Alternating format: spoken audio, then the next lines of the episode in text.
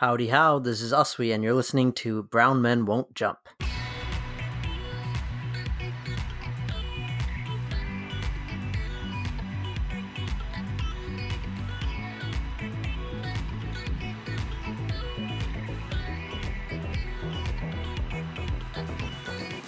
Yo, what is up, guys? We are back with another episode of Brown Men Won't Jump. With me, I got AC. What's up? I've got Uswe. Howdy how.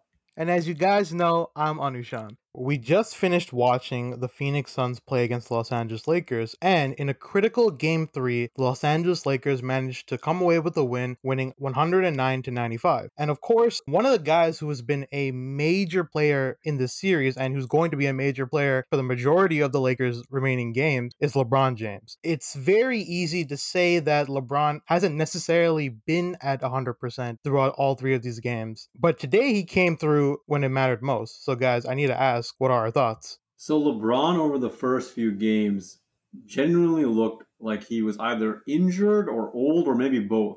He was still controlling the game and he still made a lot of important plays. In all three games, he had the best plus minus on the Lakers. So the man is still able to be efficient even when he's not 100%.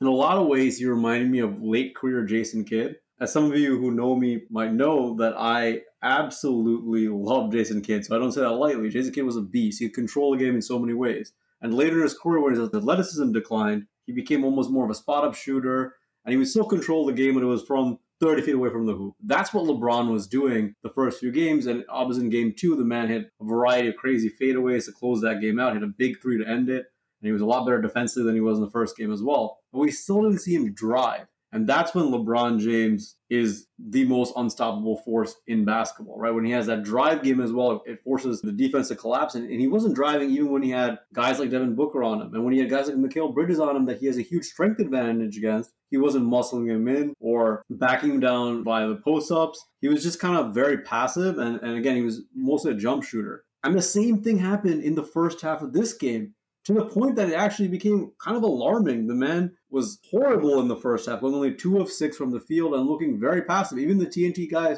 talked about at halftime that maybe LeBron is just hurt. And lo and behold, in that third quarter, LeBron came out, he drove over and over again, and it just opened up the Lakers' offense, which has frankly been pretty subpar. It just shows that the impact that someone like LeBron can have. When you look at the Lakers' offense without LeBron doing his thing, driving in, going at people, it's very concerning. When you look at the Lakers' role players, they haven't been shooting very well in this series. And I feel there's a direct correlation between LeBron not being aggressive and them not playing well, because it's kind of like bad body language. It hurts morale, and role players, they thrive on that. They need to see their leader going hard, attacking the offense and kicking it out to them, so that when the pass comes to them, they feel that energy and they're more likely to make the shot. The Lakers' offense has no chance in hell at beating a Jazz team that can shoot lights out, or certainly not a Nets team, should the Nets make it to the finals. Honestly, that's a great point about the impact of seeing your top player not play up to par, having sort of a trickle-down effect onto the role players. If we, the audience, are watching this guy on TV and saying, hey, this is not the LeBron we're used to seeing, imagine what the teammates who, when they see LeBron just passing the ball up and not being as aggressive as he could be and not finishing the way we know he can finish. Frankly, he's not even attempting to finish. So the fact that he still has that in his bag and he can still go to that makes me think that, okay, he's gaining confidence in that ankle. It's not that he can't do it. It's that maybe he was hesitant to, or he was saving himself so he didn't have to do it unnecessarily. You say it's not that he can't do it. He simply won't. That's right. Just like us brown men, we won't jump.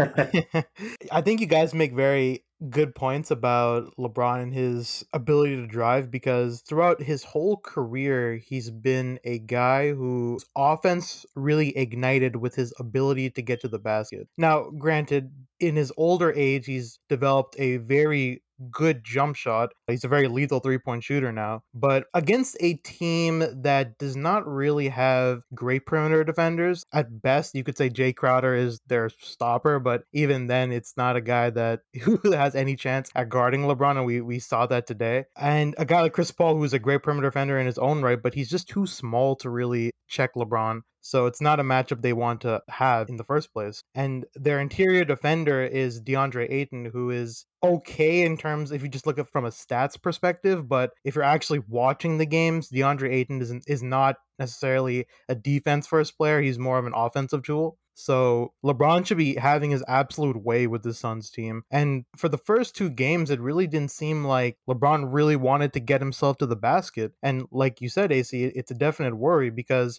again, this is what sort of ignites LeBron's offense in the first place, because we know how good of a playmaker he is. So if he's not getting himself to the basket, he's really not initiating his full capabilities. So I do think that LeBron showing us that he hasn't lost that step is very important, especially against teams that don't really have the personnel to deal with him and who would prefer him to take jump shots. It's definitely a good sign coming from LeBron.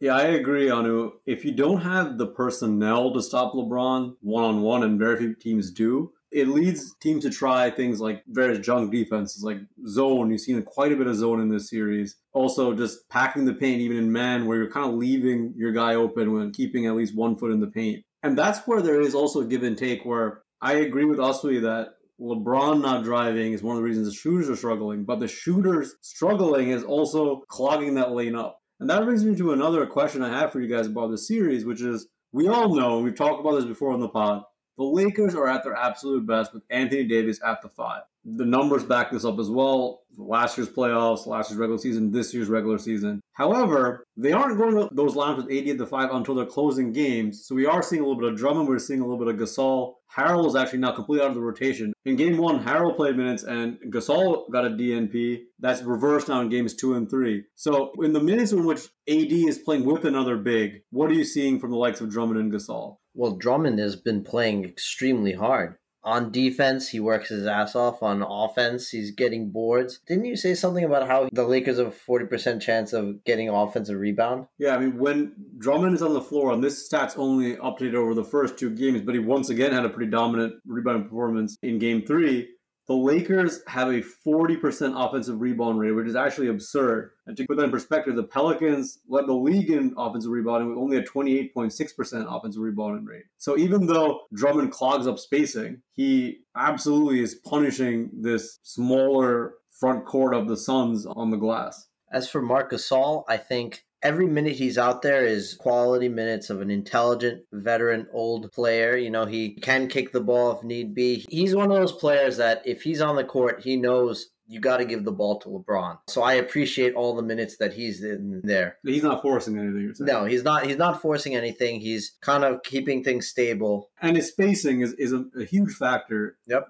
You know, I actually don't think defensively that this is the best series for him. In some ways, I understand the idea of even playing Harrell over him to start out, because Harrell is a little better at trapping and sort of coming back to the play, which you need to do with the kind of shooting that the guards of Phoenix have. But Gasol is competent at that. It's just that, like, let's say he shows up high, he can't continue to stay in front of someone like Chris Paul or Devin Booker.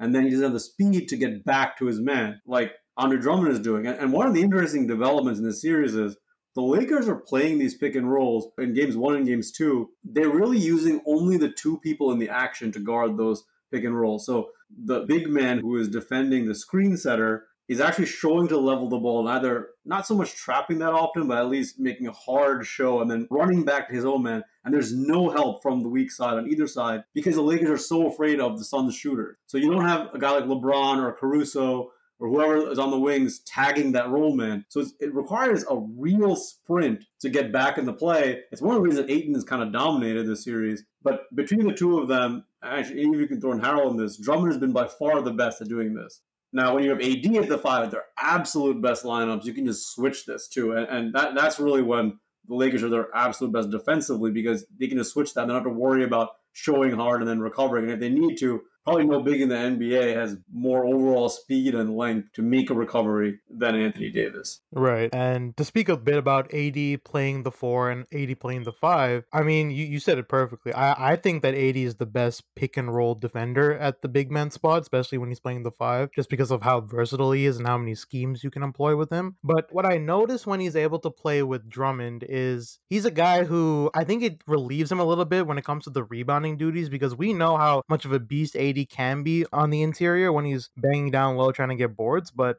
when AD is sharing the floor with Drummond, I think it, from a mindset sort of thing, AD can sort of relax a little bit and not try to hit the glass as hard and let Andre Drummond sort of do all the dirty work inside. Even though it's harder for him to actually score and be a primary option on offense, he's still able to sort of leave those duties to Andre Drummond. And then when Andre's sitting on the bench, AD can come in and sort of take over those duties and still be a primary offensive option for them. And I think when he shares the floor with Gasol, it actually helps everyone on the court because it allows AD to sort of play in a way where he's making cuts and Marc Gasol can play in that high post and make passes to everyone. And sometimes I notice that when Gasol's just by himself with some of the other guys on the court, he's able to sort of help initiate a type of offense with them. And I love seeing LeBron and Marc Gasol when they do share the floor play together because it's like watching two extremely smart veterans just conducting everything on the floor. It's great to see.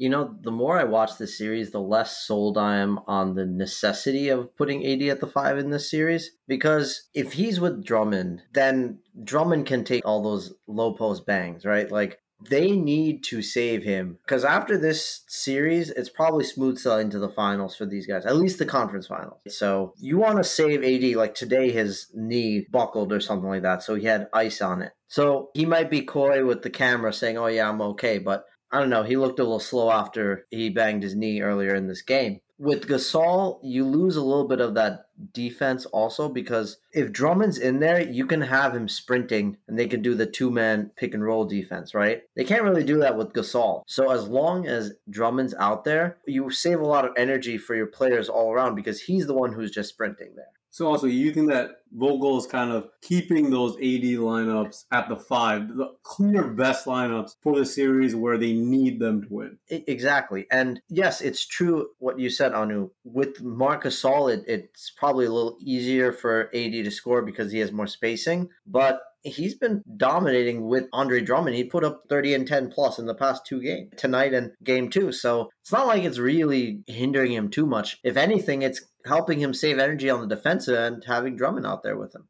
This makes me wonder, and it's something I was thinking about while watching today's game, and I wanted to ask both of you, but do you guys think that the Lakers, given how good they are defensively, even through struggles on offense, do you think that they can potentially hold any sort of 10-point lead with about 5 minutes to go in a game? Because I don't see them struggling that much when it comes to those positions, and that's happened twice in Game 2 and Game 3, where the Suns have sort of clawed their way back into that 10 to like 7-point range. But they can't seem to get over the hump because of how good the Lakers' execution is in late game situations. So I wanted to see what you guys thought about that. I mean, this is a championship team. They are the reigning champions for a reason. And you can't be a reigning champion if you don't have good late game execution. And their depth lineup has the veterans of that championship team.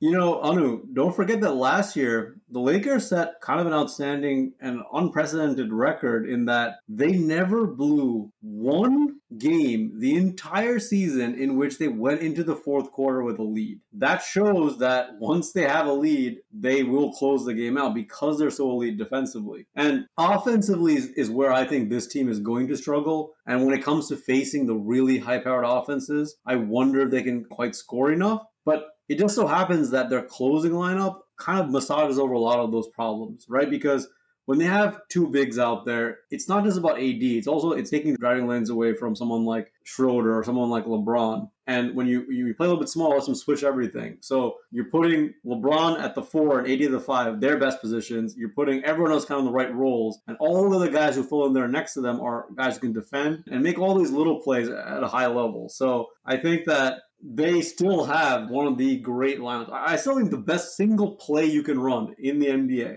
is when LeBron's at the 4 and AD's at the 5. And they have to be those positions. They can't be the 3 and the 4 or everyone will just switch them with another big standing there. But when LeBron's at the 4 and AD's at the 5, that pick and roll is frankly unstoppable because they, no matter what you do, they're going to get a good look out of it. And then that all lets them run one of the other best plays. And last season, actually the single best play statistically in the NBA, you know what it was, guys? It's a LeBron James post-up. And that only really works when he's at the 4. When he's at the 3, there's just too much clogged space out there. Unless maybe with Gasol, he can kind of get away with it a little bit because he can hit 3s. So that puts him in that position to run those closing plays.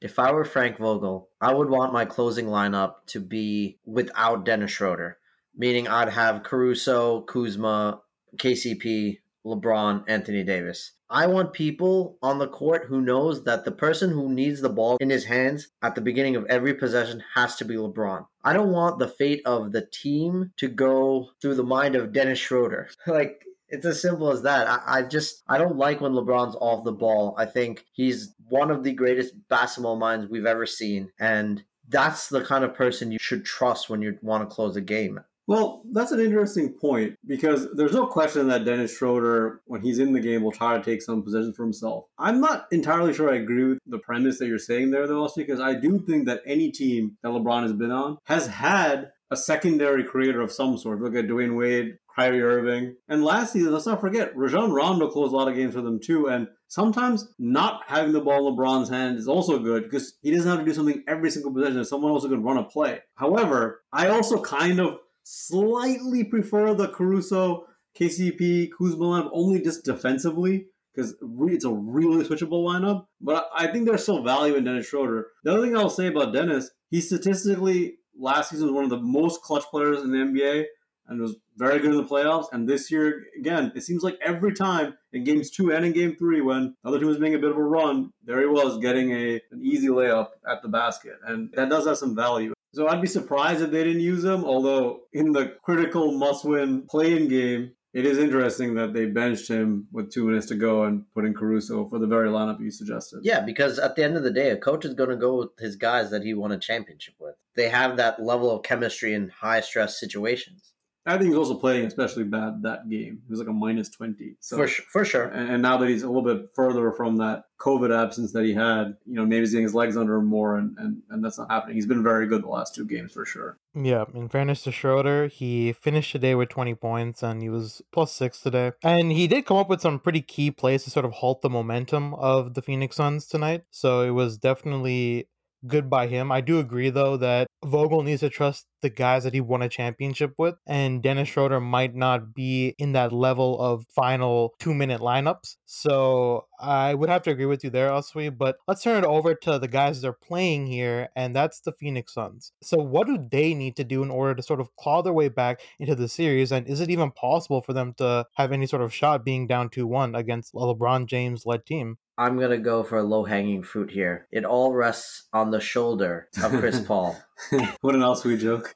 That's an all-sweet joke if I've ever heard one. Yeah, but it's true, right? Because Chris Paul is the lifeblood of that team, right? He is the guy that they all rally around. He is their leader on so many levels. And more importantly, he's one of the biggest threats on the court at all times. So any minute that he's not on the court or he's not playing his game is detrimental to the success of the Suns. But I think that he will probably play more minutes in the next game. I really feel like they were saving him this game. I mean, there's a few extra days rest between Game 3 and Game 4. We saw that in the beginning of this game, Chris Paul actually looked kind of back to normal. He was hitting his classic patented mid-range jumper. They say there's only three things you can count on: death, taxes, and Chris Paul's mid-range jumper, right? I mean, that thing is so money, so consistently. And he was unleashing that, and he's actually causing the Lakers some problems. And then towards the end of the game, he once again sat. So maybe there's something what you're saying, Aswi. To answer your question, though,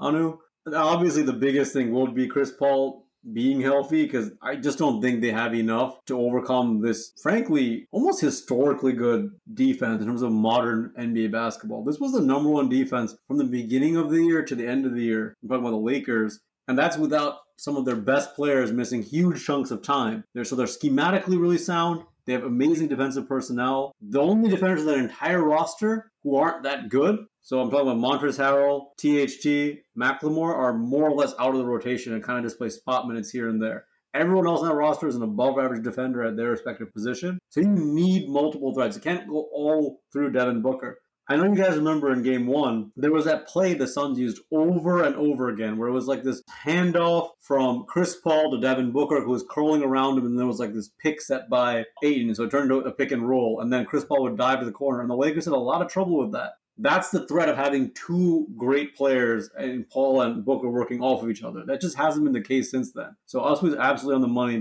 He has to return to health. I think apart from that, If I was the Suns, I would start doubling Anthony Davis a little bit more aggressively. Right now, Monty Williams has been a little bit hesitant to really double him. And I think it's kind of a way that he plays in the start of every series. He doesn't believe really in throwing hard doubles. I think right now, AD is killing them, though, for two straight games. And the weakest part of AD's game has always been passing out of double teams. He's gotten a lot better in that regard, especially this season. He made some real progress. But you got to test out whether he can make those passes. And right now, the Lakers shooters are ice cold. So make them beat you. Don't let AD just get to the line. I mean, listen, tonight, once again, the Lakers shot below 30% from three, and yet they're winning these games going away. They also turn the ball over and all this stuff. Why is that happening? Because AD is just dominating this series after his subpar game one. Yeah, lots to unpack. One with Chris Paul. He, after that injury, never looked the same, right? So game two, he played bad. Game three, like you said, he started off well, but he overall on the day was minus 20, and he went 3 for 8, only playing 27 minutes. The Suns will not get away and will not win this series if Chris Paul is playing 27 minutes. He has to plug in at the very least 35 plus in order for them to have a shot. And if he's not on the court, you're losing your leader on this team. We know how good Chris Paul is, and not having him is a huge detriment. AD is just absolutely killing them, and I do think a huge part of that is just because, like I said before,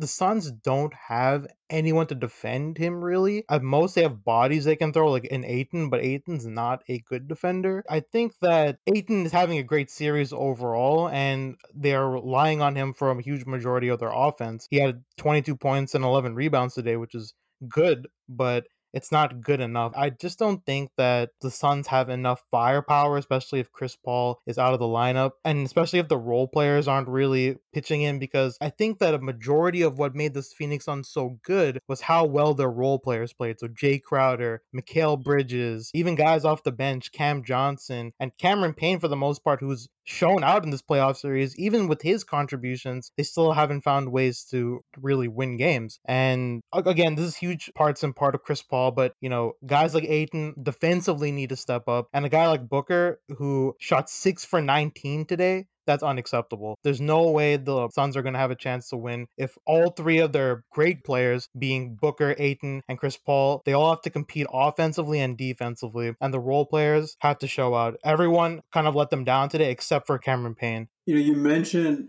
Devin Booker struggling today. I thought KCP, who ultimately left this game injured, and I hope he's okay. Apparently it's a thigh contusion is what the Lakers officially said, but it almost looked like he was grasping his knee. I really hope he's all right, because that guy plays his ass off every night. He sprints all over the court, and you can't judge him by whatever he's shooting in a given game, because for instance, last game, he did not even score, and he led the team in plus minus. That's in large part because KCP is one of the best lock and trail defenders in the NBA. And for those of you who don't know what lock and trail technique is, it's a way to guard someone off ball who's running around screens. So think of like your classic shooter, like Reggie Miller or Ray Allen. They're running around off screens, right? Devin Booker does this quite a bit. What KCP is a master of doing is trailing them, kind of getting himself skinny through screens and using a technique where he's going to be on their hips so that they just don't have space once they catch the ball to launch a shot. And sometimes he denies them the ball altogether. So he's an invaluable defender. And the other thing is, you know, we talk about Chris Paul. There's a reason that Anu and I, when we did our rankings of players for this season's playoffs, both Anushan and I did not have Chris Paul in our top 10. And it's not because we don't think that he's a top 10 caliber player. When he's on, he's incredible. And he controls the game like few have ever done. He's the point god. But his inability to stay healthy and not just pick up some random nick here or there and then find himself missing games or playing subpar is kind of incredible. So I hope he gets healthy. I hope we still see some of him in the series, but it sucks that he's already so limited. So, AC, you made the point earlier about how you feel the Suns need to double Anthony Davis. Well, I 100% agree. That absolutely needs to happen. The man had two back-to-back 30 and 10 games on you. So clearly what you're doing right now is not working. You need to put more attention on him. And let's be real. The Lakers aren't shooting well. On the series, they're 28.8% from beyond the arc, 44.2% in general. And that's even deceiving, because a lot of that is held up by LeBron shooting 43.8% from three. But like LeBron is not the guy that is going to break a double team. They're not going to leave LeBron to double AD. Yeah. They're leaving like these other role players. Yeah, I mean, look at the role players. Kyle Kuzma, 0% from beyond the arc. Wes Matthews, 0% from beyond the arc. Yeah. Kentavious Caldwell-Pope, 9.1%. Yeah, it's bad. I mean, it's like historically bad right now. And that's what's crazy. They're up 2-1, and they've been turning the ball over too. They're just that good defensively, and that's scary for the whole NBA. It's like they ever just make some shots, and if they can go to their best lineups, and if LeBron has some help, they're so good defensively they could just win on that most nights alone. And when you think about, you know, second round, I don't think they'll have too much of an issue. So come conference finals or finals, should they make it that far? I feel a lot of these issues that they're facing right now is just because they need to get that chemistry a little bit better and build confidence in their shots again. All right, so why don't we transition from LA's showtime to the LA's oh no time? The Clippers right now are down 0-2 in their series with the Mavericks, with tomorrow night's game in Dallas with likely a full crowd. I don't know, guys. I'm starting to worry a little bit about the Clippers. I mean, you can't even write this script, right? The basketball gods must really exist, because here you have a team that intentionally lost to two of the worst teams in the NBA, in the Houston Rockets and the Oklahoma City Thunder. Two teams who are actually trying to tank. They lost the first game so they could avoid playing the Lakers in the first round. And then they lost the second game so they could avoid playing the Lakers in the second round, right? So they're over the other side of the bracket now. And now they're facing a Dallas team who they should know can give them problems, because injured last year, they took them to 6. But I still think we all thought, you know what? This is a Clippers squad that has a lot more talent. They should win out. And by the way, they still may win out. That's possible. But based on what we've seen so far, this is an absolute embarrassment. They lost both games at home. Now, granted, in their best days, the Clippers don't have a great home court advantage. And it doesn't help that right now, they're the only league in the NBA that has like 6,000 cardboard cutouts in the entire bottom bowl. And I honestly do not understand why they do that, because it's just like the funniest thing that the Clippers have all these cardboard cutout fans. They're that desperate for fans. It's a pretty accurate representation of their actual fan base. Yeah, right? I mean, there's a lot of loyal Clipper fans who unfortunately have suffered for a long time, but it's just like the joke just writes itself, right? And then now they're going, as we said, to Dallas, a place that we all know doesn't give three shits about mask mandates or COVID protocols or anything like that. So it's going to be a packed house. They're going to be feeling themselves. This Clippers team has not played together in a Road Arena yet, right? Because last season, this particular squad played in the bubble. So we don't even know how they're going to play. And if there's any team that I have no faith in of actually having some sort of resolve and overcoming the obstacles that come in a season, it's this Clippers team that just last year choked a 3-1 lead away, in which they blew double-digit leads in the second half of all three games, 5, 6, and 7. There are two takeaways from this. One, if Steve Ballmer had hair, he'd be ripping it out right now. And two, they absolutely suck against European players. They can't deal with Jokic. They can't deal with Doncic. It's just absolutely incredible to watch, and it's just so funny to me. I mentioned body language earlier when talking about LeBron James, but have you seen the body language of the Los Angeles Clippers? They clearly are just not together. Rondo was yelling at people. I mean, he was yelling at Ty Lue. He was just not happy. I mean, for some reason they got Rondo and they're playing him sometimes, and then other times they're not even closing with him. So I don't know what's going on with the rotations right now. And then on the flip side, you look at the Mavericks. They seem together, and there is this natural chemistry that they have. And when you look at their leader, he just looks like he's having a good time. And that really bled into the role players playing exceedingly well in the first two games on the road. So we were saying last week, there's like a galvanizing effect of having a player that you kind of get behind. And Kawhi, for as great as he is, he's never had that quality about him. Exactly. Kawhi is their best player, but he's not a leader. So, okay, the second best player, usually the leader. Well, Paul George is known for many things, many interests, you know, master fisherman, Paul George.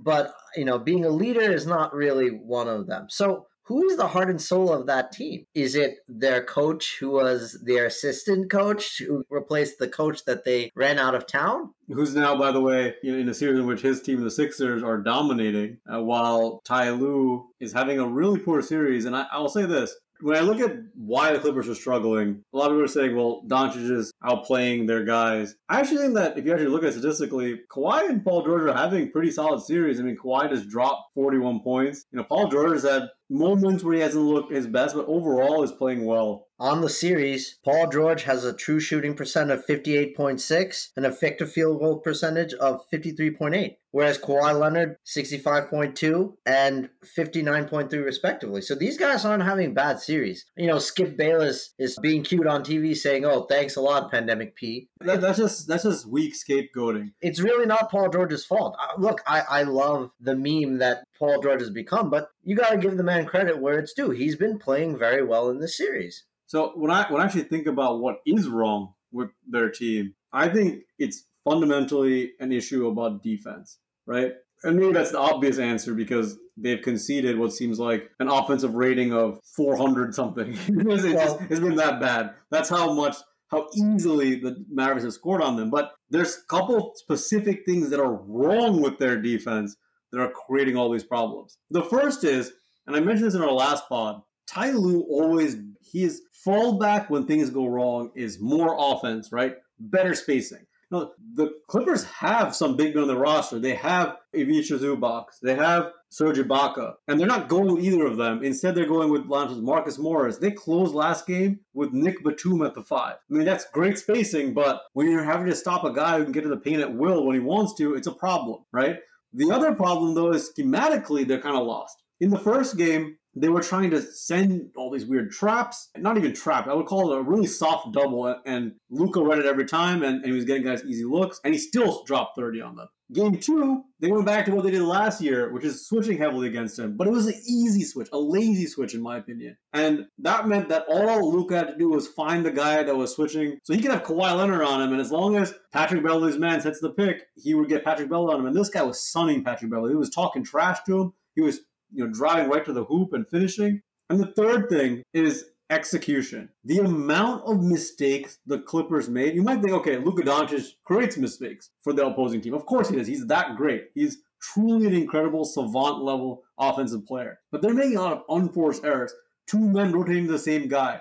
Or a roller going to the rim and nobody from either wing doing anything, and both kind of pointing at each other to stop the roll. It was an easy dunk. They're making so many mistakes that Luka's not even creating against them. So that shows me that this is a team that doesn't have that camaraderie, that chemistry, the time together, and had a coach in Ty Lue that didn't emphasize any of these things, kind of like he did in Cleveland. In Cleveland, they were all offense-focused, and then when they tried to turn it on in the playoffs against a really good team like Golden State, they couldn't. Obviously, they have the greatest personnel to do that. These guys actually have good personnel, but it doesn't have the camaraderie to get it done and the time. You mentioned the offensive rating of the Mavericks. Well, it's not quite 400. You're close. It's at 131.6 on the series, which would be like leading the entire league or the history of the NBA, which is phenomenal. You also mentioned Marcus Morris. In addition to his defensive deficiencies, he hasn't been having a good series offensively either. He's shooting 18.2 from beyond the arc,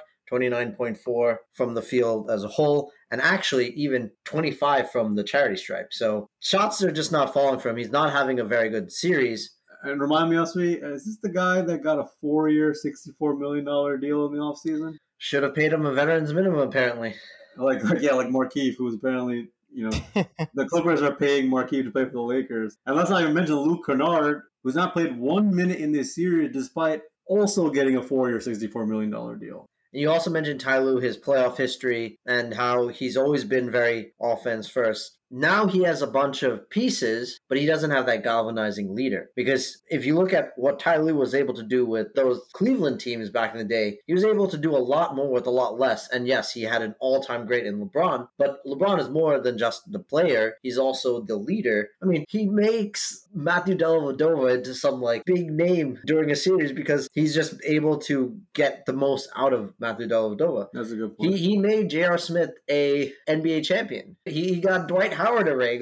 He's able to teach people what it takes to win. So I feel like the lack of a true leader and alpha, the person that everyone on that team goes to for the Clippers, is extraordinarily detrimental, and perhaps why they've been struggling so much in not just this playoffs, but even last playoffs. You know, AC, you mentioned something before we started recording, and that was just how similar Luka Doncic is to LeBron James. Even in the ways that they play and both struggle from the free throw line, even to like those small little details. And also, you make a great point about how LeBron James is such a galvanizing leader for all of his teammates, especially going into the playoffs when realistically it's the Mavs who have something to prove, right? They're the guys who are the underdogs in this series. They're going up against a champion in Kawhi Leonard. But you can see that it kind of looks the other way, where it looks like the Clippers are under this immense amount of pressure and the Mavericks are just having fun out there. They're playing this like any other regular season game. And one thing I loved about watching Luka Doncic after the game finished in his post-game interview, he just said, it's the playoffs, it's fun, and he's just having a good time. Like, that to me, it just shows how much he loves the game of basketball, and I just couldn't be more of a fan of him. And I'm really excited to see how they play in game 3, and to be honest, I'm very scared to see what's going to happen to the Clippers.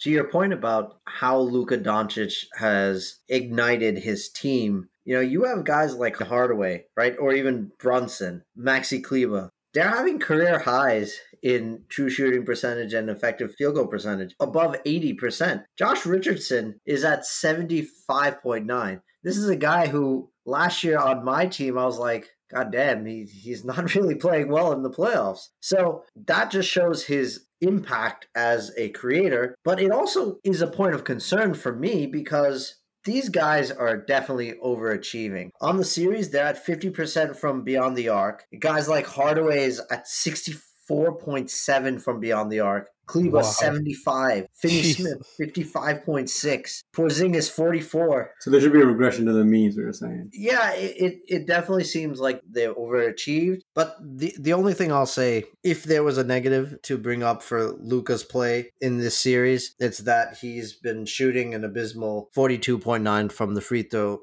Yeah, so also you brought up the maybe overachieving shooting of this Dallas Mavericks team. So when I'm thinking about how the Clippers can come back in this series, one thing is if that shooting luck changes even a little bit, the outcomes of these games could be different, right? So that's one thing they have going for them. But if you guys were to design a defense to try to stop what the Mavericks are doing, given the Clippers personnel, what would you do? What are some of the changes you'd make? Whether it's rotations, schemes, whatever, what would you guys do here to try to slow down this Mavericks offense and Luka in particular? For starters, you cannot switch in any circumstance, especially when, well, I wouldn't say any circumstance, but especially when Luka has the ball, because like we said, similar to LeBron, he's one of the best switch hunters in the NBA, and he's absolutely torching Pat Bev. So we can't get into situations like that. So what I would do is probably employ maybe like a soft hedge and a show and recover sort of scheme. Now, the Clippers don't really have a lot of bigs who are that quick. At best, you can probably employ Serge Ibaka, who's been suffering with some injury concerns, but he's probably your best bet for a guy to do a little bit of show and recover and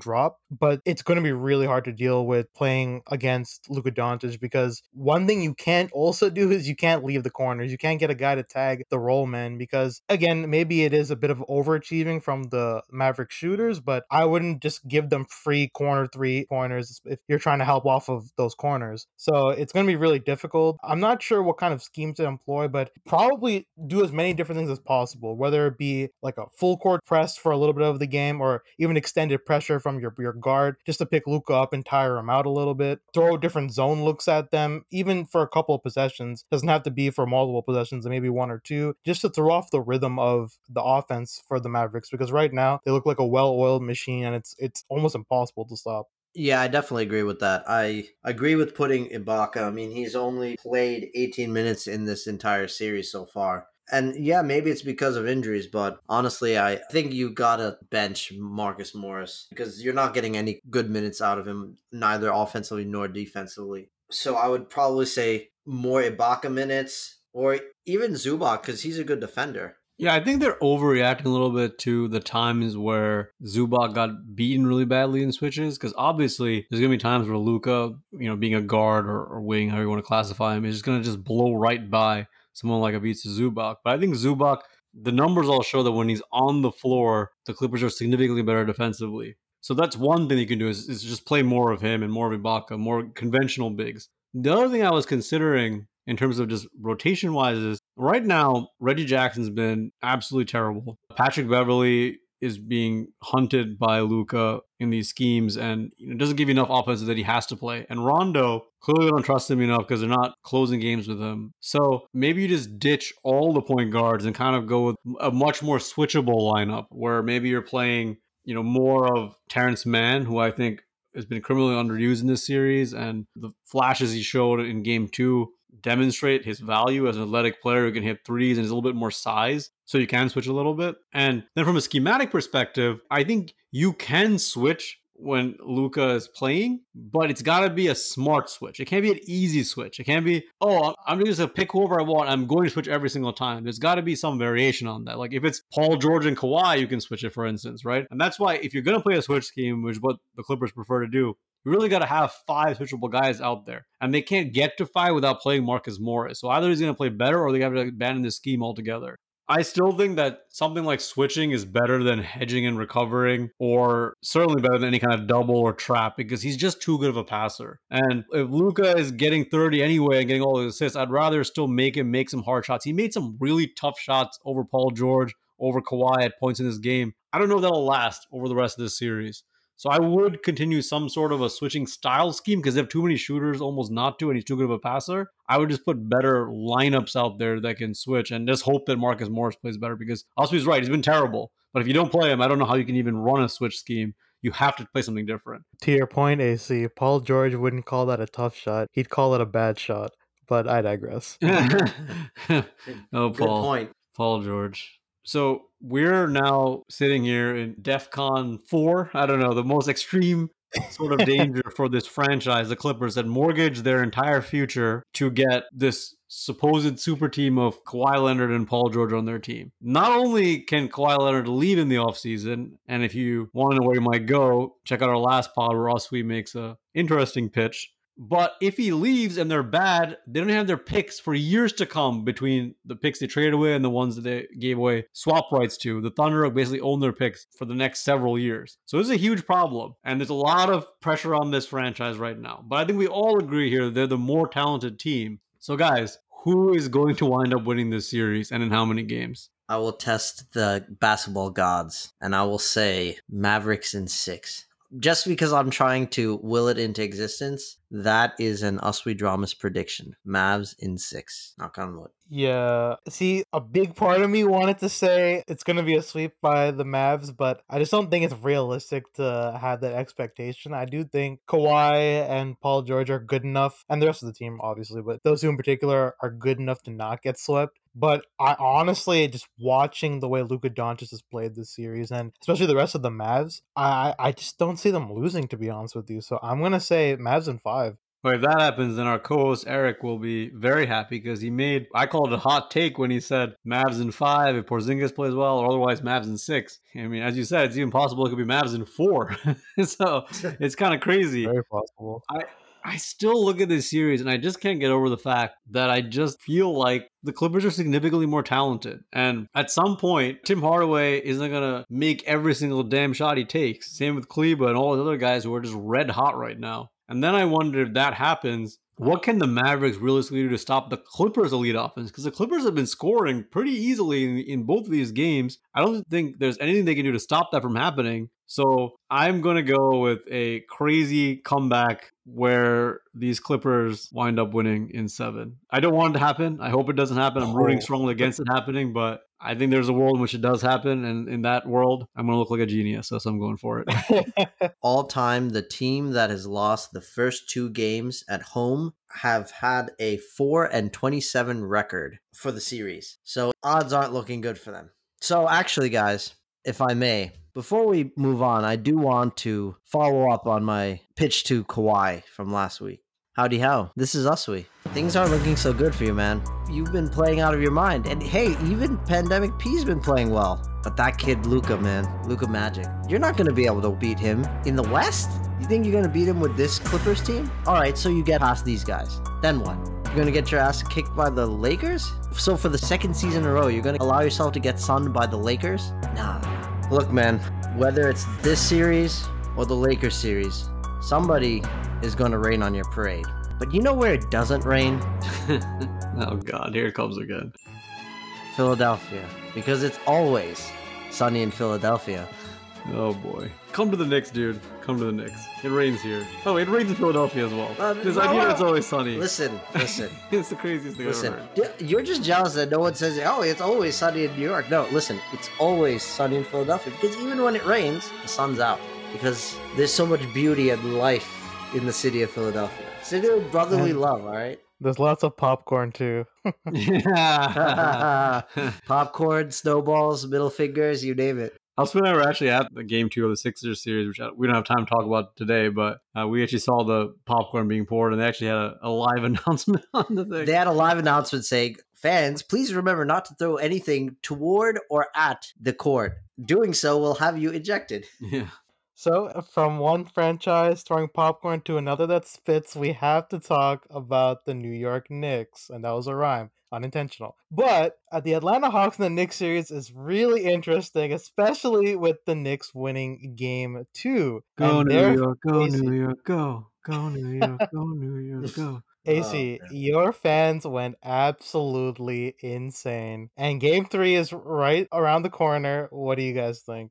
I mean, we can't talk about this series before first talking about the fans in Madison Square Garden. I mean, I'm a Knicks fan, so obviously I'm biased. But there is just some kind of electricity in that place, that building. It could be the old school organ, right? It's the way the lighting is. It's the way the fans chant. They were chanting stuff like Trae is balding and fuck Trae Young. I mean, and then it was so loud that I genuinely worried that TNT would have an FCC violation because of the way you could just hear the F-bombs pouring through the screen. I mean, it was incredible. And then afterward, they're partying in the streets like they won the NBA championship. And I get it. If you're not from New York, you might be thinking, these guys are overreacting. What you have to understand is basketball is part of the fabric of New York, right? And a lot of guys in the NBA, by the way, they weren't around to see the Knicks teams of the 90s that were dominant at that time. And they weren't even like real, genuine title contenders. They won 2 finals in the 90s, but they were never the best team or anything like that. But that blue-collar mentality, having a competitive team that's in the playoffs, the city just gets behind it. Because unlike, say, baseball, where there's obviously more Yankees fans than Mets fans, but there's plenty of Mets fans. And similar with, if you take football, there's more Giants fans than Jets fans, but there's plenty of Jets fans. When it comes to basketball, the vast majority of people in New York are Knicks fans. And something we've said over and over again in this podcast. And I think the way that this fan base reacted and the way that just the noise, Obi Toppin said that you can feel the ground shaking in the game. If we can notice that from the TV screen, players notice it around the league too, right? And this is a franchise that, if they're now, number one, by going to the playoffs, showing a level of competency, and number two, they're showing what New York can do when it's behind a competent basketball team, somebody's going to want to come play here that, you know, it was something that we haven't really been able to say for the last 20 years, besides maybe Carmelo Anthony, that a real star player wanted to come to New York City and play for our team. There's one thing that as a basketball fan, I need to do to experience true basketball fandom, and that is watch a game in the Garden. Regardless of it being just playoff game or even a regular season game, but that is an experience that I think every basketball fan needs to have, because the Garden is, by all accounts, the best arena in NBA basketball. And not just NBA basketball, but just arena in general in terms of sports.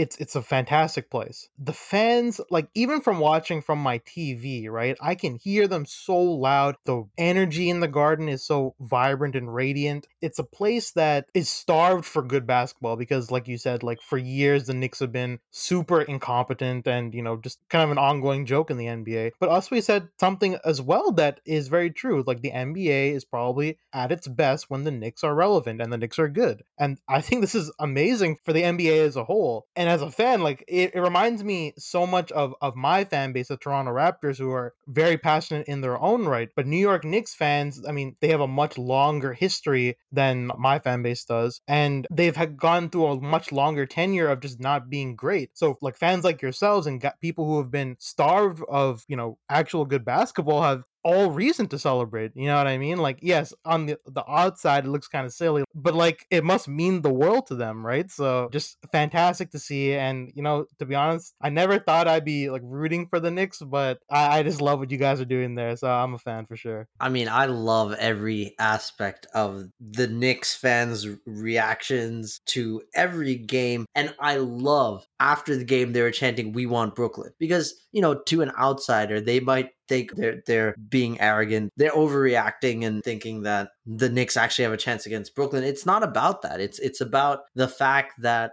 the Knicks were a joke for a long time. Even when they tried to tank to get Zion or any other good picks, they would have some terrible luck. Then they clear out all the space so they could get KD and Kyrie. And they say, you know what? No, we want to go to Brooklyn. And they're saying how Brooklyn is truly New York. And it's just like, for New York fans to see that, that's just like such a like disrespect. And the Nets have always been like the little brother of the area, right? Even back when they were in Long Island and then they go to New Jersey. And now they're in Brooklyn. For the New York Knicks to be where they are right now, to have won a game in the playoffs with a competent team against a team that has this ultra-talented young superstar in Trae Young, to claw your way back and beat them in the Garden, it means so much to the area. And yes, I'm a Sixers fan, but for me as someone living in this area, it means a lot too, because I want to see the Knicks do well. So also, you mentioned Kyrie Irving and Kevin Durant not coming to the Knicks and choosing the Nets. In fact, Durant even said that it wasn't cool to be part of the Knicks, whatever cool means. And I get it. The Knicks have sucked for 20 years. I have no ill will toward anyone who decided that they didn't want to join a dumpster fire of an organization. But just look at the reaction that the Knicks got for winning one game in the playoffs versus the way the city has reacted towards the Nets, who are the overwhelming title favorites this year and who probably will hoist a championship in one of the next few years for the city of New York. No one cares. And that's the thing. So I wonder if Kevin Durant and, you know, wherever he's sitting in his ivory tower tweeting. Porcelain throne. In his porcelain throne. I wonder if he's looking at that game that took place and is wondering himself, man, if Kyrie and I went to New York, we'd probably still win. We'll still have overwhelming talent. And you'd actually be liked. But, you know, there's a chance to become a legend in this city that doesn't exist when you do it for the Nets as it is if you did it for the Knicks. Yeah, I mean, being from this area, I haven't seen much Nets news at all. It's all focused on the Knicks. The Nets news is mostly national, right? And we're actually originally from New Jersey, where the Nets lived for a long time. And we do know Nets fans. I know I rib Nets fans all the time about there's only 5 of them, but they exist. This is a difference. It's not Yankees versus Mets. It's not Giants versus Jets. It's a chasm between the two. And that could change over time, but right now there's a chasm. And winning for this franchise that has suffered so much and really a lot of it's self-inflicted, but still the fans have suffered. It means everything. So let's talk a little bit about the series itself, because there's a lot of interesting dynamics between the Atlanta Hawks and the New York Knicks. Because on one end, you have a team that is probably on paper more talented, but then you have another team that is very hard-nosed, very grind-heavy. So it's an interesting dynamic between the two teams, and Tom Thibodeau has done a lot of things in this series to actually help them get that game to win. So I want to talk a little bit to you, AC, in particular. Like, what have you seen in this series that has really shown out to you? Well, my first thought before I even get to the exact things that the Hawks are doing is that in many ways, Trae Young reminds me so much of Reggie Miller. Not that his game is similar, but here you have a guy who's kind of slight of frame. He's lighting up the Garden. He's talking trash to Spike Lee, the same Spike Lee that I grew up 20 years ago or 25 years ago watching Reggie and him go back and forth against each other. And then he's hitting the dagger shot and breaking Knicks fans' hearts. And the entire arena is booing him. They don't like that he flops. The mayor of New York City is calling him out for flopping. The whole thing is just, it's so classic. But I 100% agree with you that overall the Hawks are the more talented team. They just have way more ways of scoring. And Trae Young himself is a very difficult guy to cover. You almost have to kind of trap him a little bit or get the ball out of his hands. But he's good enough a ball handler that sometimes he just splits the trap. He finds ways to just hold the dribble and kind of slink around the screen, get outside the outside leg of the guy coming to put pressure on him. If it's, say, it's a hard hedge. And then when he's going towards the rim, wherever you give help from, he's actually a really good passer. So he is a problem. And I think in game two, you saw some adjustments that the Knicks ran. I think they were a little bit tighter in who they were helping off of. But one of the problems against the Hawks is they just have weapons everywhere, right? Bogdanovich can go off on you. John Collins, who really didn't play much due to foul trouble last game, he can go off in a given series. Clint Capella, apart from being, you know, very good rebounder and shot blocker, is one of the best lob-catching big men in the NBA. And he has amazing chemistry with Trae Young. You know, Gallinari can get hot randomly. It hasn't quite happened yet, but it could totally happen. So it's difficult to provide help. And so he has compromised our defense more than I even expected it to. I'm curious, Anu, what have you seen from the Knicks on the offensive side? Because clearly the Knicks are not the offensive team that the Hawks are. But I didn't quite expect Julius Randle to struggle as much as he has in the first two games.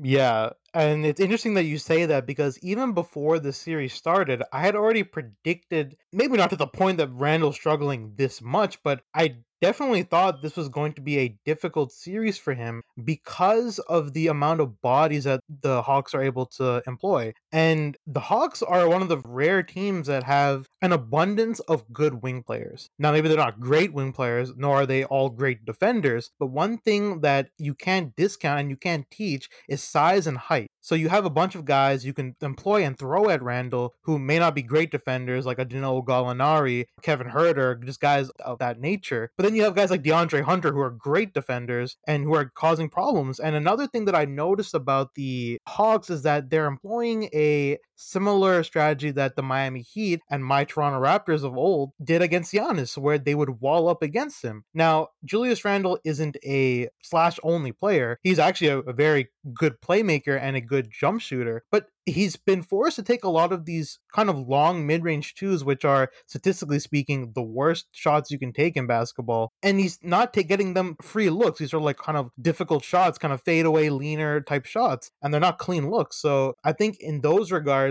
the Hawks have done a great job of making Julius Randle into a pass-first player, and they've done a good job at sort of making it hard for him to just get to where he's comfortable, which is right inside the paint. That being said, I do think the Knicks role players have really stepped up. In game one, we saw it from Alec Burks. Even though they didn't manage to win the game, Alec Burks still had a very good showing. Taj Gibson in game two played very well. He provided a lot of energy off the bench. He logged in pretty heavy minutes. He got a lot of rebounds for them, especially offensive rebounds, which are very critical and key when possessions count in the playoffs. And a guy like Derrick Rose, who has just been absolutely phenomenal. So I do think the Knicks have an abundance of options still, even when Randle isn't necessarily going to be providing the sort of contributions that he did in the regular season. But again, I also think it's to be expected, because hey, like, this is the playoffs. Teams are going to start scheming against you, so you got to be prepared for it. Anu, you mentioned that Julius Randle's mid-range game hasn't been really hitting too much. He's 1 of 14 from the mid-range. Good lord.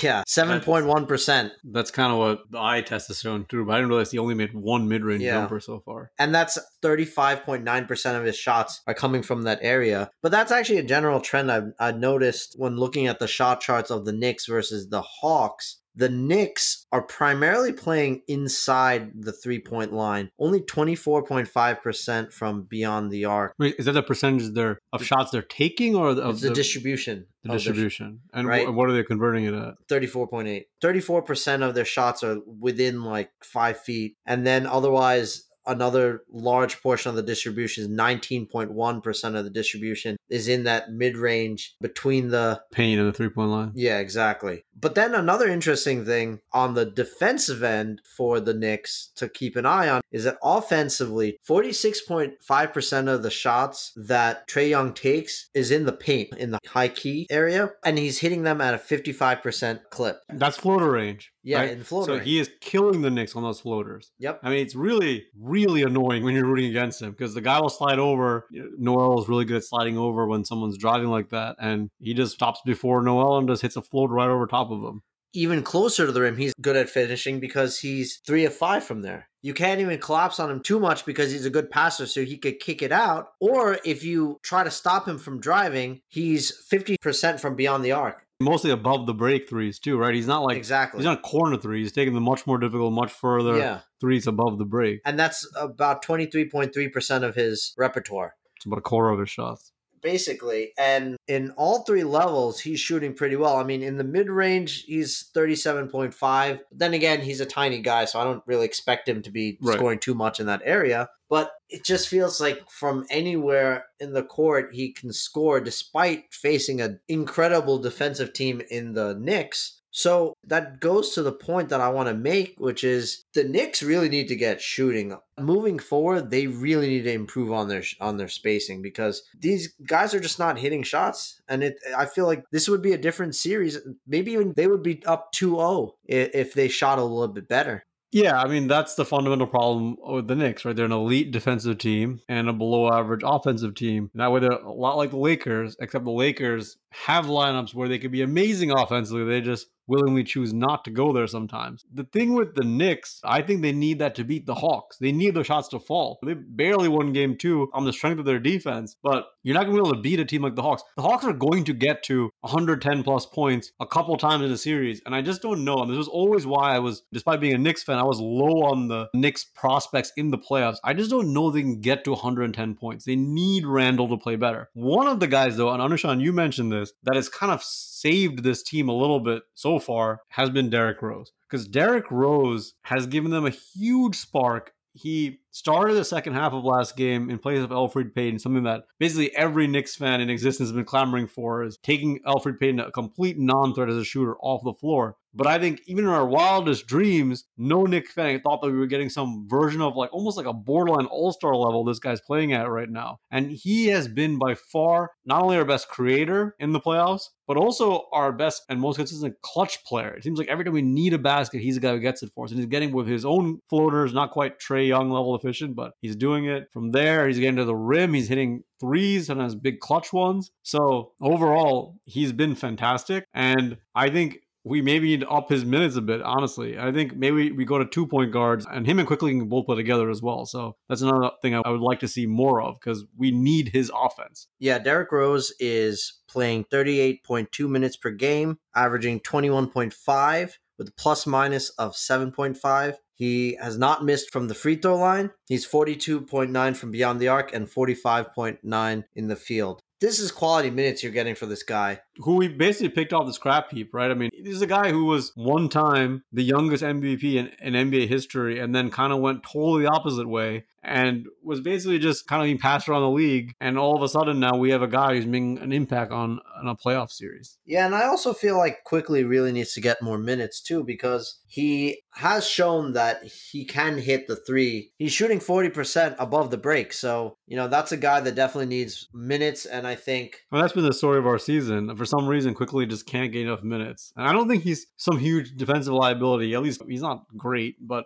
no young guard is, but we need his offense more than he'll hurt our defense. And well, you hope that if Tibbs finally makes the move and benches Payton in favor of Rose, that the backup minutes that were assigned to Rose would now come to Quickley. I would feel a lot more comfortable watching that. I agree. Yeah, and to your point about both Rose and Quickley, I'll quickly go over Immanuel Quickley. He's actually a very good three-point shooter. Last game didn't really indicate that, and I guess also the minutes he was allotted wasn't really great. He only had 15 minutes last game, but they do, like AC said, they need floor spacing in order to win this series. Ultimately, that's what it comes down to, because they can't just rely on, quite honestly, a fourth quarter collapse by the Atlanta Hawks, who just went completely cold down the stretch, missing wide open jumpers. I don't think that's going to be the way that they're going to win this series, and they need contributions from everyone else. So Quickley definitely deserves to get more minutes, and I think he plays great with Derrick Rose as well. Now, speaking of Derrick Rose, and this might be more biased a little bit, but I think it's that sort of old playoff experience that he's had from his past. I mean, Derrick Rose is a guy who's gone through a ton of adversity throughout his career, dealing with almost a career-ending injury, and he took so much time to come back. And once he was back, he was never the same player, right? So now we're seeing sort of spurts of an old Derrick Rose, but he's also molded himself into like a new kind of player. He's become a better jump shooter. He's good at creating off the dribble for himself. He is a pretty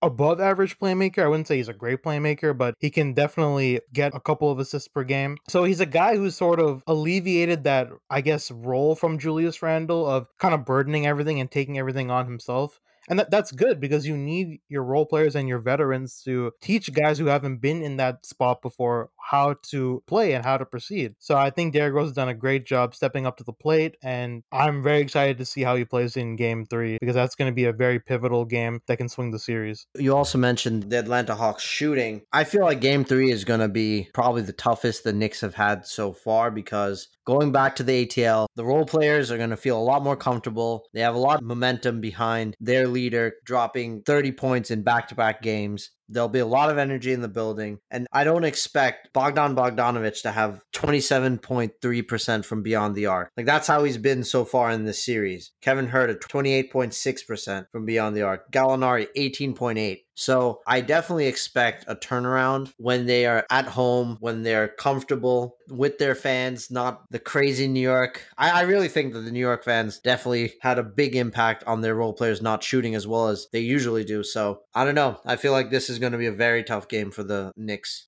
Right. And to your point, Oswe, these guys are very good shooters. Like, they're no slouches. Bogdanović, Gallinari, Huerter, they're all very good three-point shooters. And on top of that, I don't think they can bank on John Collins not playing only 15 minutes, being in foul trouble. And he's a guy who's a very good defender in his own right, an extremely good athlete, another guy who can put a body on Randle and just cause disruption in general. So I think it's going to be a very close game, but it's going to be a very hard-fought game as well. So that begs the question then, guys. Who do you think is going to actually win this series? You know, we're 1-1 now going into Atlanta. They've stolen home court advantage. How do you predict this series is going to go? I would probably say a safe bet would be Hawks in 6. But man, what I would do for like game 7 in the Garden. And if it's game 7 in the Garden, I want to give it to my brother's Knicks. Yeah, for me, I'm somewhere with us, because like I think there's a safe bet you can make with the Hawks at 6, but I actually think it might be more realistic to say this is going to be a 7-game series, because I just think that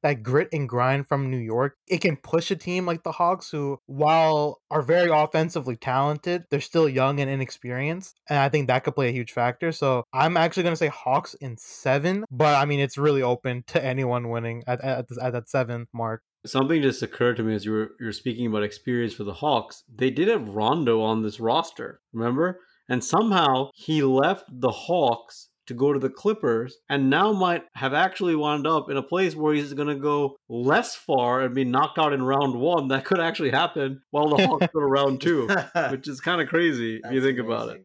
I'm with you, Anushan. I look at this as these teams are extremely even, and I would be really surprised, honestly, if... I don't say really surprised. I could see the Hawks winning in 6, but when teams are this even, when one team is so much better in some areas and other team is so much better in other areas, you expect that they're going to each win 3 games, and then it's going to go to that game 7. And I think in a game 7, that arena will be so juiced. And really, sometimes, like, arenas could get tight. For instance, if the Clippers were in a game 7 and they really had their fans there, that's a franchise that has a lot of weight on it, right? Over the course of decades. I remember the Cavs always felt this way to me. Whenever they were in a game 7, I felt like there was this tension with their fans, right? It was like, oh, they're waiting for the other shoe to drop. With the Knicks fans, I think that might be the case after many, many heartbreaks, like in the old days. But I actually think they're just excited no matter what. That place will be rocking. And it's hard for you to imagine that enough Hawks role players who've never been there before will be able to perform on that stage. So it's kind of a homer pick, but I do think we'll get it to a game 7. If we get it to a game 7, I expect us to win and face Oswego Sixers in round 2, in which will be a brutal series for the sake of our familial relationships. We'll see how that plays out. Yeah, if we meet you in the second round, it's definitely going to have a little bit of a family rivalry bubbling there. Go New York, go New York, go. Trust the process. Yeah, I mean, just it reminds me of when my Raptors played against us, we Sixers. But instead of us like kind of going back and forth at each other, we were going back and forth at our own teams. Like, what the hell's going on with these guys? It was a good time though. Yeah, and we'll probably take our dad to one of the games, because you know, he's a diehard Knicks fan. So it'll be fun. Come on, New York. Do it for the Ranasinghe family, please. I think that's a great place to stop. The playoffs have been absolutely insane. I'm looking so forward to all these game 3s, and we can only see what's going to happen from here. As always, thank you so much for tuning in with us. Don't forget to like, comment, subscribe, and listen wherever you catch your podcast, and we'll catch you in the next one. All right, guys, take care. Trust the process.